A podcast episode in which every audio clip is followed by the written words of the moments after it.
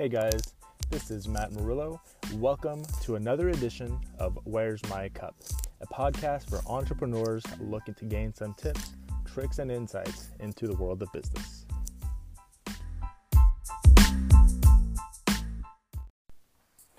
Hey guys, welcome back. This week we're talking about the gig workers and the IRS. We're going to be reviewing a three step process to tax filing success. So, without further ado, let's jump into it. If you're a member of the gig economy, you're not alone. Millions of others have made the same choice, voting with their feet in their time and leaving the world of traditional employment behind. As a member of the gig economy, you have a lot to look forward to, but tax season is probably not one of them. April 15th, which we just passed, is a stressful day for everyone. But gig workers face some additional challenges their traditionally employed counterparts don't. Faced with these issues, it's important to tackle the problem head on.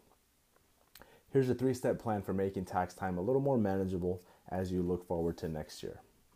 Now, brief side note it's not uncommon for gig workers to find themselves behind on their taxes. If you find yourself in tax debt, owe back taxes, or are under audit, look for a professional firm that can help negotiate with the IRS to potentially sell your tax debt.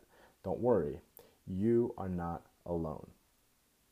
Right, we always recommend that you reach out to a professional who knows how to aggressively negotiate these things and defend you against the IRS. With that said, let's jump into those three steps. Step one start as early as possible. It's always a good idea to start your tax planning early, but it's even more critical when you're self employed or a member of the gig economy.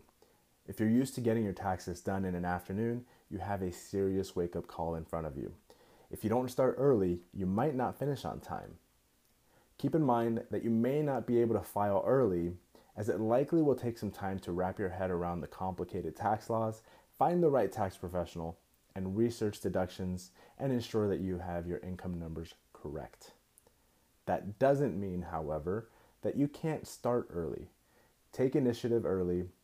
It's a sure way to make your life less stressful when that April 15th or April 17th uh, tax filing deadline rolls around. Step two, make sure you're accounting for all of your income. It's easy to overlook some of your income when you're self employed, especially if you're juggling multiple clients and doing possibly hundreds of different gigs. If you let something slip through the cracks, however, the IRS is likely to call you on it and hand you a big tax bill for their trouble. As you get ready to file your taxes, take the time to add up all of your income across many different sources that you have, including gig work, freelancing, consulting work, and anything else that might bring money in that year or that past year. You might even want to cross reference that income against other sources such as bank deposits, payment payments by payment processors like PayPal, Stripe, others, Venmo maybe. Uh, this final step could help you uncover income that you might have otherwise missed. Step three, review your possible deductions. The bad news is that being a member of the gig economy can cause some tax headaches, but there's good news as well.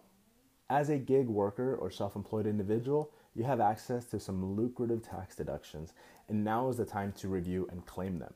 Depending on your situation, you may be able to write off things like the amount you pay for internet access, your phone service, other office supplies, and those deductions could help lower the amount of income subject to your self employment tax, an important consideration for gig workers and their families.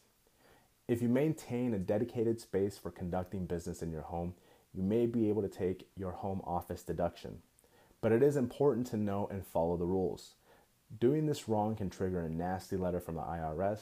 These rules can be complicated, and that brings up one final piece of advice. When you work for a traditional employer, your tax filing needs are pretty simple. Your employer sends you a W 2 at the beginning of each year, and you simply report the amount you made and how much you paid in taxes. From there, it's simply a matter of math, and in no time, your taxes are done. Your life and your tax situation are far more complicated when gig work and self employment income are involved. Even if you've been comfortable doing your taxes up until now, Your first year of gig work might also be the first time you reach out for help. The gig economy is going strong, and this is a fast growing segment of the economy, but it's showing no signs of slowing down.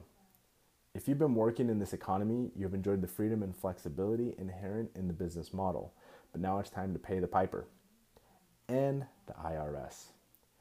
This three step plan laid out that I just laid out is going to make tax time a little bit easier for you so you can get on with the rest of your life.